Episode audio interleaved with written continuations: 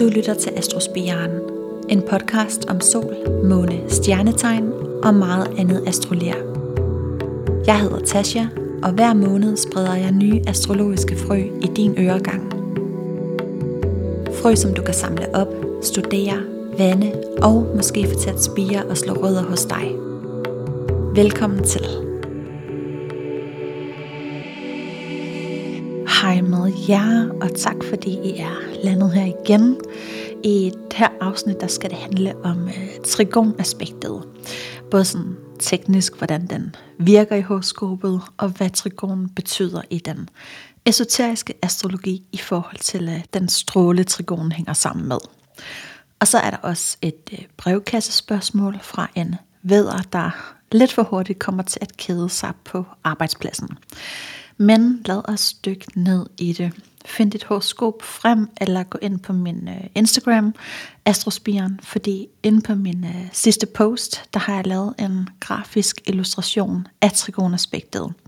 Og jeg har faktisk også lagt et billede op af mit eget horoskop, så du kan se, hvordan det ser ud i live horoskop. Fordi det er jo ikke sikkert, at man lige har alle de aspekter øh, i sit eget horoskop, som, øh, som jeg gennemgår her. Og øh, jeg er så heldig, at jeg har sådan lidt af det hele i mit.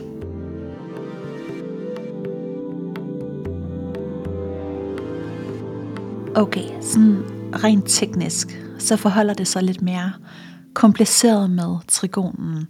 Eller det synes jeg i hvert fald, det gør. Fordi den kan både være det, man kalder for en fuldendt stortrigon, og den kan også være et enkelt trigonaspekt.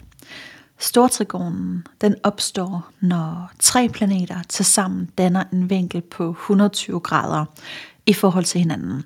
Altså et trekantsmønster med tre lige lange sammenhængende sider. Men man kan også sagtens have et enkelt øh, trigonaspekt, der består af kun øh, to planeter, der sammen danner en vinkel på de 120 grader. Altså en enkelt øh, streg, hvis, øh, hvis det giver mening. Og i live horoscope, der bliver det her aspekt øh, øh, optegnet med en grøn streg, fordi trigon opfattes som et af de mere harmoniske aspekter. Så hvis du i dit horoskop har en stor grøn øh, trekant, hvor alle tre spidser er connected, så har du altså en fuldendt stor trigon. Og oftest så vil det være sådan, at øh, stortrigoner, fordi den har en vinkel på 120 grader, så falder planeterne i samme element, øh, eller, eller i stjernetegn, der deler det samme element. Hvis man for eksempel har en øh, trigon, hvor alle tre spidser på trekanten ligger i øh, lufttegnene, øh, altså i tvilling, vægt og vandbærer, så har man en stor trigon i luft, altså det der også kaldes for en lufttrigon. Ligger spidserne i ildtegnene, som er vædder, løve og skytte, så har man så en øh, ildtrigon. Ligger de i vandtegnene, som er krebs, skorpion og fisk, så har man en vandtrigon. Og en jordtrigon, hvis spidserne ligger i tyr, jomfru og stenbuk, som er jordtegnene. Og stjernetegn, der deler det samme element, de vibrerer på en måde på samme frekvens. Så de er meget kompatible, meget forenlige. Så når de her store trigoner falder i samme element, så er det noget, der bare kører som smurt i olie. For eksempel så har jeg en trigon-relation til min øh, bedste veninde. Hun er stenbuk, og jeg viber så godt med stenbukke. Jeg har virkelig en uh, ting for det tegn. Så vi har altså begge to vores sol stående i et øh, jordtegn, og så har hun en løvemåne ligesom mig, og en stor trigon i ild ligesom mig. Så hvis man nu lagde vores horoskoper oven på hinanden, så vil vores sole stå i øh, trigon til hinanden, vores løvemåner vil være i konjunktion, og vores ildtrigoner, jamen de vil så ligge oven på hinanden og forstærke intensiteten øh, i de tre ildtegn. Og det er bare mega, mega nemt for mig og hende at få hisset en øh, stemning op sammen, og få skabt noget drama og ballade, når vi er sammen. Det sker lynhurtigt helt af sig selv. Dengang vi var yngre, der var det oftest noget med, at øhm, jamen, vi festede bare for meget. Vi gik virkelig hårdt til den. Der var altid noget andet, der var sjovere end at, øh, end at gå i skole. Hun endte også med at øh, droppe ud i 1.G, og jeg endte så med at komme op i fuld pensum. Øh, dog ikke lige 1.G, men i hvert fald 2.G og 3.G. Øh, det var med fuld pensum. Og vi havde bare ikke nogen stopklods, når vi var sammen. Vi var nærmest uadskillelige. Men der var også lange perioder, hvor vi simpelthen blev nødt til at tage en pause væk fra hinanden, fordi vores venskab, det var virkelig en cykel med syv gear i fuld fart ned ad bakke i medvind uden bremser. Og til sidst så ender man altså med at køre galt eller at køre i havnen. Den dag i dag, der er vi jo blevet voksne, fornuftige, vi er blevet gift, eller den ene af os i hvert fald, og vi har begge to fået børn, så nu er det typisk noget med vores kærester, som vi synes er nogle kæmpe idioter, kæft nogle røvhuller, men fatter ikke en skid, og så kører den der udad, og vi kan næsten ikke stoppe vores ego igen. Og det er altså ikke noget des til det mandlige køn, øhm, det har bare noget at gøre med, at det er pissehårdt at blive forældre sammen i et parforhold. Men anyways, vi har virkelig en trigon-dynamik i vores forhold. Det er hende, jeg ringer til, når lortet brænder på, og det er også hende, jeg ringer til, når lortet ikke brænder på. Hvorimod, nogle gange, så kunne det jo være, at jeg skulle prøve at ringe en anden op i stedet for. For eksempel min anden meget kære, meget objektive, diplomatiske veninde, der er vægt. Fordi jeg ved, at hun vil snakke mig til fornuft og få mig til at se sagen fra begge sider. Og lige huske mig på, at okay, det kan godt være, at min kæreste ikke er lige så praktisk anlagt som mig. Det er ikke ham, der kravler rundt på stiger, skruer, borer huller i væggene og hænger hylder op. Det er mig, der gør det. Men til gengæld så er han pisse klog. Det er jeg selvfølgelig også. Forskellen er bare, at han er det på den der intellektuelle, boglige måde, som også bare er virkelig, virkelig upraktisk. Og det har selvfølgelig også sin ret. Øhm, det har det da. Ej, han er rigtig god. Han har nærmest alt stående i luft. Vægtesol, tvillingemåne, vandbær ascendant og en stor trigon i luft. Og det kan selvfølgelig også bringe noget til bordet, for eksempel penge, når han engang bliver lektor. Men nu skal det ikke handle om mit forhold. Det var egentlig bare for ligesom at øhm, skabe en stemning, som man kan relatere til, og komme med et eksempel fra det virkelige liv på, hvordan sådan en trigondynamik, den kan komme øh, til udtryk, og hvordan den ligesom kan udspille sig i vores relationer og forhold. Og ofte så er det sådan, når vi er yngre, øh, eller når vi sådan er mere umodne, så søger vi tit noget, der er nemt og genkendeligt, altså noget, der bare kører som smurt i olie, ligesom med den her trigon. Hvorimod, når vi bliver øh, ældre, øh, så vores venskaber og parforhold, øh, jamen dem har vi måske mere mod på at definere ud fra noget af det, der er øh, svært og udfordrende, og som udvikler os, altså som kvadraterne og oppositionerne gør. Men øhm, ja, og ligesom i de andre afsnit, så beskriver jeg først trigonen ud fra, hvordan den øh, tolkes og tydes i horoskopet i en mere umoden udgave på et tidligt stadie. Og bagefter så beskriver jeg trigon i en mere moden og udviklet version. Men inden jeg dykker ned i det, så prøv en gang om I undervejs kan gætte jer frem til, hvilken planet det er, som trigonen korresponderer med. Fordi hvert aspekt hænger jo sammen med en stråle, som så igen korresponderer med en bestemt planet. Og jeg kan afsløre så meget som, at det altså ikke er Jupiter, selvom man godt kan tro det til en start.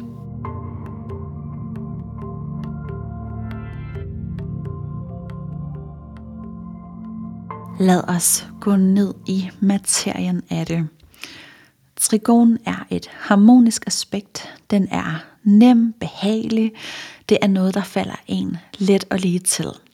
Og harmoni forbinder vi jo med noget, der er godt. Altså en fordel, vi er blevet begunstiget med i horoskopet. Så man kan godt sige, at trigonen har sådan en øhm, Jupiter-agtig, lykkebringende vibe over sig. Masser af fart, fremdrift og muligheder, hvor det nærmest kan blive for meget af det gode. Ligesom eksemplet med cyklen ned ad bakke i medvinden. Hvis ikke der er en stopklods eller en bremse et eller andet sted, altså i form af en Saturn eller Pluto, så ender man altså med at køre i havnen. Og som jeg fik nævnt, så har jeg jo selv den her store trigon i ild, der godt kan gå lidt over gevind en gang imellem. Men til gengæld, så har jeg altså også en Saturn i kvadrat til øh, den spids i trigonen, hvor mit stelium med sol, måne, merkur og makke makke står. Så jeg har altså en ret god håndbremse på min trigon. Så selvom trigonen bliver betragtet som et af de mere heldige og lykkebringende aspekter, så skal den altså bruges med omtanke. Bagsiden af trigonen er nemlig, at den kan blive så nem at være i, at det bliver en sovepude, en hængekøje, der er så behagelig at ligge i, at den forhindrer en i at gå ind i de mere konfliktfyldte områder af ens liv og se på de mere udfordrende aspekter. Så på den måde kan trigonen godt blive sådan lidt øh, selvopfyldende, hvis ikke der er noget udefra, der griber ind. Og har du kun et enkelt trigonaspekt, øh, altså en enkelt øh, streg eller enkelt side på den her trekant, så er det ikke noget problem. Men har du flere enkle trigoner, altså mange grønne streger, eller måske ligefrem øh, en eller flere store trigoner, så vil man som astrolog begynde at lede efter spændingsaspekterne, altså dem, der skaber konflikter, og spørge ind til, om horoskopejeren bruger sine kvadrater og oppositioner. Fordi den fuldendte trekant, den kan blive så overdrevet i sin virkning, at den ender med at overtage hele horoskopet. Og der bliver nødt til at være en eller anden form for øhm, balance eller afvejning mellem problemer og potentialer i ens liv. Det er lidt ligesom en muskel, der skal trænes. Hvis det hele bliver for slapt og for dovent, hvis man hele tiden vi er uden om øh, forhindringerne, så har man ikke nogen styrke til at træde hårdt i pedalerne med, den dag man ægte står over for en øh, forhindring og skal til at cykle op ad bakke. Så derfor er det altså meget godt at kunne finde øh, håndbremsen en gang imellem. Udfordringer og konflikter er med til at øh, udvikle os og give os noget erfaring og ballast, som vi kan trække på i hårde tider, når vi møder modvind på livets cykelsti. Og nu får jeg det til at lyde som om, at trigon slet ikke er gået. Det er den, den er, øh, eller det er et heldigt aspekt, men det handler rigtig meget om, hvad du vælger at bruge dit øh, held og dine evner til. For eksempel en lufttrigon, som har meget med forstand at gøre. Den giver en evne til at kunne se de store linjer, forstå sammenhængen mellem det hele og danne sig et overblik. Bagsiden er så, at man kan blive så intellektbetonet, at alting skal rationaliseres, altså alt det skal forklares og gøres op i øh, begreber og principper. Meget sådan luftbrede mennesker, de kan også godt nogle gange blive opfattet som øhm, sådan lidt øh, kolde, øh, upersonlige og kyniske, men det er det egentlig ikke. Det, det har mere noget at gøre med, at de hænger sig ikke så meget i de her personlige bagateller og hverdagens små dramaer, som egoet godt kan en tendens til. Fordi de ser det store billede. Og gaven, der ligger gemt i lufttrigonen, er, at den giver nogle evner til at kunne forstå og fortolke fænomener, tendenser og strømninger, og så omsætte dem til logiske begreber og forklaringsmodeller, der så kan gøre alle os andre lidt klogere på, hvad fanden det egentlig er, der sker ude i verden og i den tid, vi lever i. Men øhm, så er der ildtrigonen, og det er evnen til at lade sig rive med og føle begejstring og lidenskab, altså det, der også kaldes for ildhu. Den giver noget gå på mod drive og selvtillid. Man dvæler ikke så meget ved, om tingene kan lade sig gøre eller ej, men man kaster sig impulsivt ud i det med en tro på sig selv og sine egne evner. Ild har også meget med kreativitet og skaberkraft at gøre. Ikke nødvendigvis, fordi man så er begavet med øh, kunstnerisk talent. Det er mere det her med, at man tør at bruge sig selv personligt i det, man brænder for. Bagsiden af ildtrigonen er, at det kan stikke sådan helt af i et egotrip eller en lavine af alt for meget selvtillid, der bare ruller afsted, hvor man ender med at fylde hele landskabet, så der ikke er plads til andre. Og hvis man ikke kan inspirere andre, jamen, så kan man jo sidde alene for sig selv og føle sig nok så selvfed.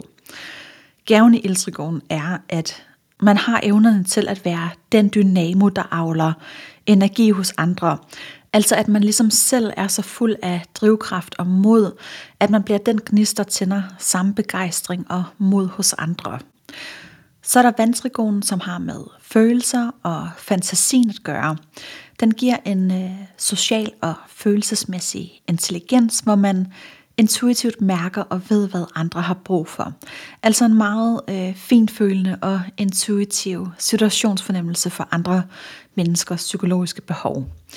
Det kan også godt være mere over i de artistiske evner, at vandtrigonen kommer til udtryk, hvor man altså bruger sin fantasi og forestillingsevne til at omsætte følelser, sindstemninger øhm, til farver, billeder, film og ja, altså ord, kunst og poesi. Og igen, trigonen kræver modhold, så bagsiden af vandtrigonen er, at man, øhm, man kan blive så følelsesbetonet, at det hele flyder helt over og ud over det hele, så man slet ikke kan fokusere alt føleriet til noget konstruktivt. Til sidst så er der jordtrigonen, og den giver en virkelig veludviklet øh, praktisk sans, sådan så idéerne de ikke kun øh, eksisterer op i de højere luftlag, men rent faktisk også kommer ned og lander på jorden i en øh, fysisk form. Bagsiden er, at man kan blive så fokuseret på det konkrete, altså alt det, der kan måles og vejes, så man kan kun se en værdi i de ting, der kan lade sig gøre i virkeligheden. Man kan måske ikke tænke en tanke, øhm, eller få en idé, uden at så skal den føres ud i øh, praksis. Så altså, ja, uanset om det er luft, ild, vand eller en jordtrigon, så er det nogle evner, du har med dig. Det er noget, du har øvet dig rigtig meget på i tidligere liv, og som du nu bare mestrer til fulde uden ad. Så meget, så du måske tager det for givet og ikke rigtigt kan sætte dig ind i, hvordan noget, som kommer så nemt og let til dig, hvordan kan det være svært for andre? Det er også, hvis man ser et horoskop med mange trigoner, så kan det godt være et menneske, der trænger til en hvileinkarnation. Altså en, som endelig har lært lektion, og som nu kan slappe af.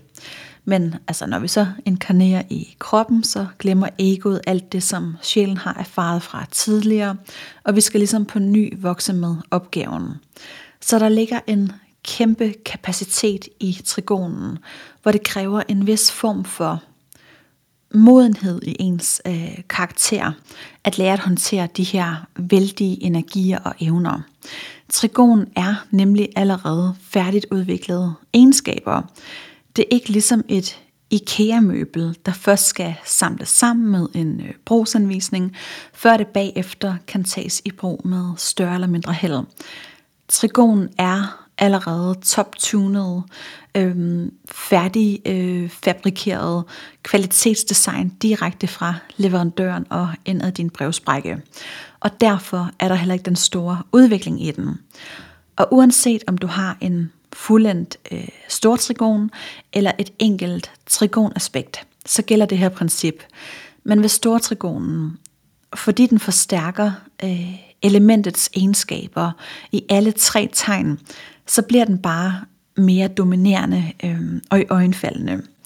Så lige for at citere øh, Spider-Man, with great powers comes great responsibility. Så hvis man har evnerne til at udrette noget stort og enestående, så handler det om at bruge det i den gode sags tjeneste.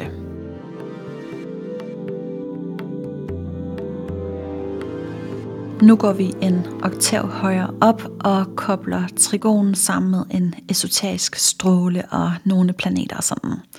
Og hvis du lige nu sidder og tænker stråler, what the fuck, så gå lige tilbage og lyt til det første afsnit. Altså ikke det allerførste afsnit i hele podcasten, men afsnittet om konjunktionen, hvor jeg tager hul på aspekterne og forklarer meget mere om stråler og sådan.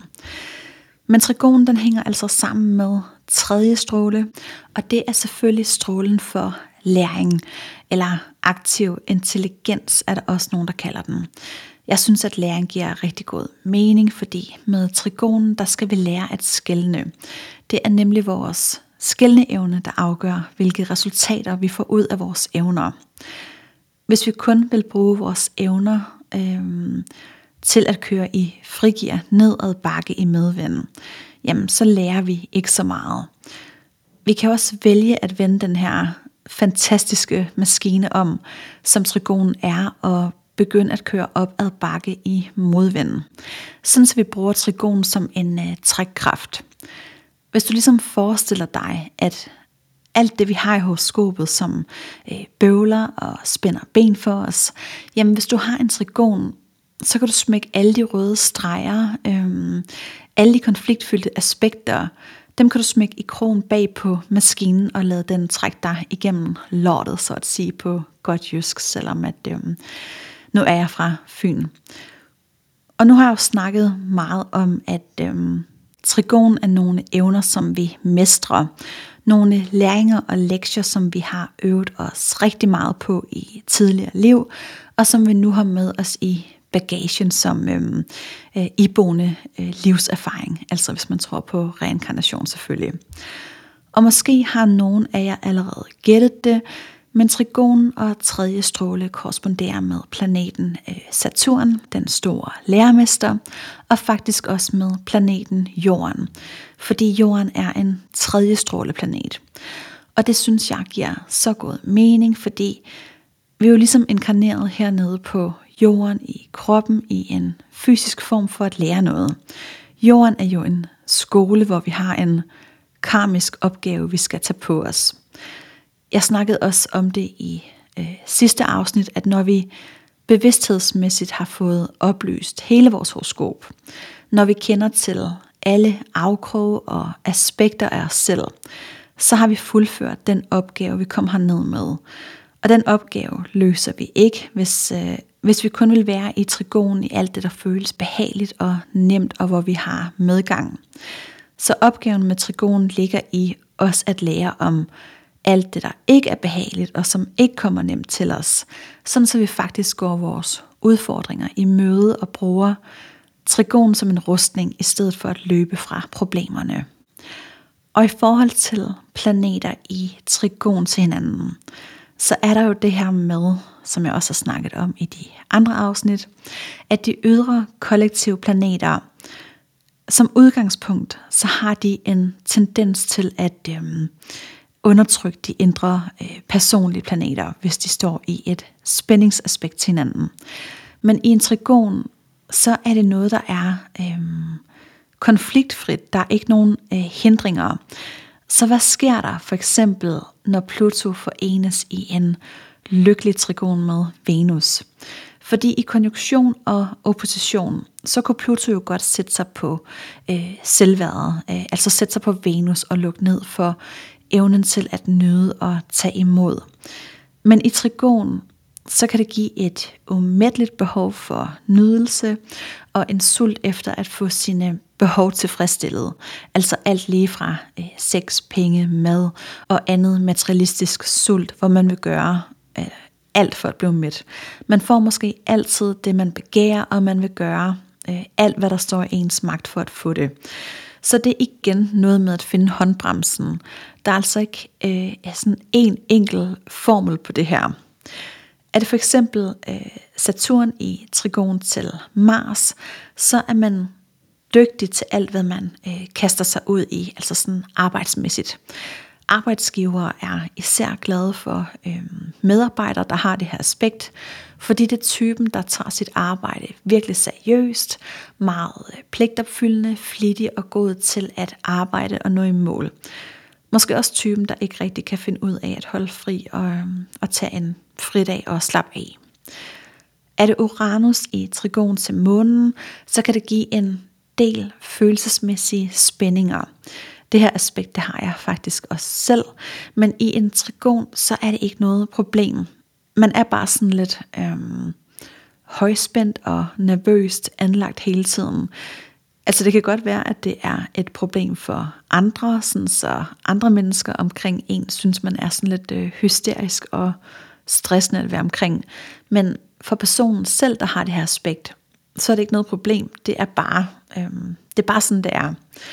Er det Neptun i trigon til for eksempel Merkur? Øhm, den har jeg faktisk også. Jeg tænker nogle gange, at jeg måske er en af dem, der har fået mig en hvileinkarnation. Men i hvert fald, så giver det en sjette sans for tanker. Du kan mærke alt, hvad andre tænker, og du er sensitiv over for tankeformer. Men igen, det er ikke noget problem. Det er bare sådan, det er. Havde det nu været et kvadrat, så havde det måske været meget mere konfliktfyldt at få alle de her tanker ind. Men i trigon, så er det noget, der ja, føles nemt. Man kan måske mere se på de store planeter som et slags øhm, turbobatteri til de små planeter. Men altså, ja, prøv at se på dit øh, eget horoskop. Prøv at se på, hvilke planeter, der står i trigon til hinanden, og sammenligne dem med øh, kvadraterne og oppositionerne. Nu har jeg ikke gennemgået kvadratet og sekstilen endnu, men sådan lidt øh, øh, groft, så kan man sige, at øh, trigonerne og sekstilerne, øh, det er der, du finder evnerne til at løse konflikterne i de mere spændingsfyldte aspekter. Så ja, det handler om at skelne mellem, at det, der føles behageligt, ikke nødvendigvis er lige med det gode, og det, der føles ubehageligt, ikke nødvendigvis er lige med det dårlige.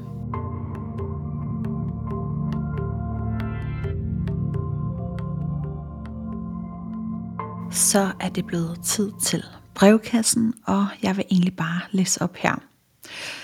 Kære Astrospiren, tusind tak for en fantastisk podcast. Jeg står i et dilemma, som jeg håber, du vil hjælpe med at løse.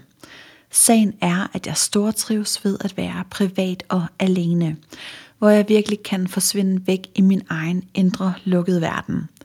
Men samtidig har jeg et stort ønske om at etablere en karrierevej med god og stabil indkomst. Jeg oplever ofte at kede mig eller blive drænet for energi, når jeg befinder mig på arbejdspladsen. Generelt har jeg svært ved at finde ud af, hvad mine specifikke ressourcer er, og hvor jeg gerne vil hen arbejdsmæssigt. Kan du se noget i mit horoskop, som peger i en bestemt retning, og ævt, hvordan jeg kan kombinere de to ønsker og behov? Kærlig hilsen, vaderen. Tusind tak for dit spørgsmål. Øhm, jeg skal selvfølgelig prøve at svare så godt jeg kan. Øhm, du skriver, at du hurtigt kommer til at kede dig, og du er jo altså vædder, Så det bor i dig som en del af din kerne, at du trives bedst, når der er gang i den, og med en masse øh, nye projekter. Vædder de er nemlig rigtig gode i opstartsfasen, men måske ikke altid så gode til at afslutte projekter. Så det er sådan et øh, kendetegn hos dig som vædrer, at du hurtigt kommer til at kede dig i en rutine. Vædrer, de hader faktisk rutiner og stillestand. Og så er de heller ikke så gode til at blive bosset rundt med. Men når alt det her det så er sagt, så bagved øhm, den her lidt øh, restløse vædder, der gemmer der sig faktisk et skjult tegn. Og det er stenbukken, fordi du har en overvægt af planeter i den øh, kardinale dynamik og jordelementet. Så der er jo en del af dig, øhm, som er villig til at tage det lange sejt træk for at få noget stabilitet i tilværelsen. Altså som du selv skriver med øhm, øh, altså indkomst og karriere. Sådan. Så du kan jo tappe ind i den her øh, disciplin, som øh, stenbukken rummer, når du kan mærke, at din øh, vædersol er lige ved at være øh, på vej videre. Den anden ting er, at øh, du har et aspekt, som jeg kalder for kun hvis det er sjovt aspektet, og det er, når Mars og Jupiter danner en forbindelse til hinanden. Så gider man kun at arbejde, hvis det er sjovt. Der skal være masser af humor, mening, hjertevarme og uendelige muligheder for personlig ekspansion og vækst. Ellers så er man den, der er ude, hvis ikke øh, fysisk, så mentalt i hvert fald. Og når du så har Jupiter øhm, stående i vaderen, også i 8. hus, så handler det for dig om at finde arbejdsglæde ved at få frie rammer til at være dig selv, til at øh, præstere og til at være øh, selvstændig og selv træffe dine egne beslutninger. Måske en eller anden form for noget øh, freelance, maybe. Jupiter i 8. hus vil også give dig rigtig meget øh, glæde ved at arbejde med personlig udvikling, Måske hvor du arbejder med andre menneskers personlige vækst og udvikling. Ved at de jo faktisk, øh, altså de er jo virkelig inspirerende mennesker, og, og tit er de også rigtig gode i, øh, i rollen som, øh, som coach. Noget andet, der også kan forvirre dig lidt øh, i alt det her, det er, at du har MC i tvillingerne. Så der kan godt være sådan lidt noget, øh, altså noget flyvskhed, og øh, en tendens til, at øh, jeg vil det heleagtigt i forhold til målsætning og karriere. Men MC i øh, tvillingerne peger på en eller anden form for øh, formidling af viden, eller at man ligesom er den, der bygger mental bro til forståelsen af noget. Og så har du øh, Mars i øh, konjunktion med øh, månen, begge to i vandbæren øh, og i femte hus. Og Mars og måne sammen betyder, at du på en eller anden måde skal have dine følelser, øh, din omsorg med i dit arbejde. Månen den er også øh, svingende, øh, så det kan også godt betyde, at ens arbejdskraft kan svinge meget i perioder. Altså har du en dårlig dag, er du ked af det, så præsterer du efter dine følelser. Øh, og det at Mars står i vandbæren, det er så en yderligere understregning af, at øh, du vil have frihed i din måde at udfolde din arbejdskraft på. Altså du arbejder bedst under dine egne systemer. Øh, men måske også noget øh, kreativt. Altså det står jo i femte hus, så måske noget visionært, kreativt, hvor du drager omsorg for fællesskabet øhm, gennem en eller anden form for formidling. Nu aner jeg jo intet om, hvem du er, eller hvad du laver og interesserer dig for. Og øhm, altså, der er jo så mange muligheder i det her. Øhm, det er jo bare det her med at finde sin... Øh, finde sin hylde. Men jeg tænker lidt, at en sol i 8. hus har ret så meget psykologisk styrke og kapacitet i forhold til at, øhm, at kunne rumme andre menneskers smerte og traumer. Altså plus at du så har en Neptun til din sol. Og det er jo nok også noget af det, der gør, at du kan forsvinde væk i din egen indre verden. Øhm, men ligesom prøv at, at, at vende den her øh, evne til at kunne forsvinde væk. Øh, på at, at få den vendt om til noget, øh, en eller anden form for noget intuitivt, hvor du kan være øh, en hjælp for andre. Om du skal være selvstændig, øh, det ved jeg ikke. Du skal måske finde en middelvej, noget freelance, ekstern konsulent, rådgiver, øh, eller et job med virkelig frie rammer. Du har nemlig høstplaneten øh, Ceres stående i fiskene i 6. hus. Og Ceres udgør faktisk hovedet på et øh, dragemønster, hvor Magge Magge øh, i 12. hus udgør halen. Og 6. hus, det er jo vores øh, altså daglige arbejde og rutiner. Og med Ceres i fiskene, så handler det på en eller anden øh, måde om at få de ydre og indre verdener til at hænge sammen i dagligdagen. Og også det her med at finde ud af, at der findes masser af magi, skønhed øhm, og mystik i hverdagens sådan lidt triste, grå og kedelige trummerum. Ceres hersker jo i jomfruen, som har meget med orden, rutiner øh, og vaner at gøre. Men når jomfruens hersker Ceres, øhm, så står i det modstående tegn fiskene i jomfruens 6. hus så er man måske ikke så god til at holde fast i en rutine. Man flyder måske sådan lidt ud i, øh, i strukturerne. Men hvis du lærer at få de her to verdener til at smelte sammen, så vil du faktisk kunne høste på det. Øhm, måske også i forhold til et arbejde. Ja, det var lidt mange ting. Jeg, øh, jeg håber, det var svar nok. Du er velkommen til at skrive til mig igen, hvis du, øh, hvis du vil have noget uddybet. Jeg er faktisk også selv ret nysgerrig på, om jeg har, om jeg har ramt rigtigt her. Øhm, ja. Sidder du selv derude med øh, spørgsmål til øh, dit horoskop? Er der noget, du er nysgerrig på? Så skal du ikke holde dig tilbage, men øh, fyr den af med spørgsmål. Du kan skrive til mig på Instagram, hvor jeg hedder Astrospiren, og du kan også sende en mail med spørgsmål til astrospiren gmail.com.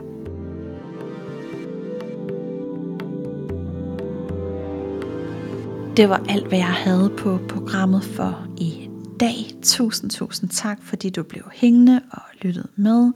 Og husk, at det altså altid er en kæmpe hjælp, hvis du vil bruge et par minutter på at gå ind og give nogle stjerner, eller skrive en lille anmeldelse der, hvor du lytter til podcast. Og hvis du har en Instagram, så endelig del, del, del, at du lytter med, hvis du kan lide det, du hører.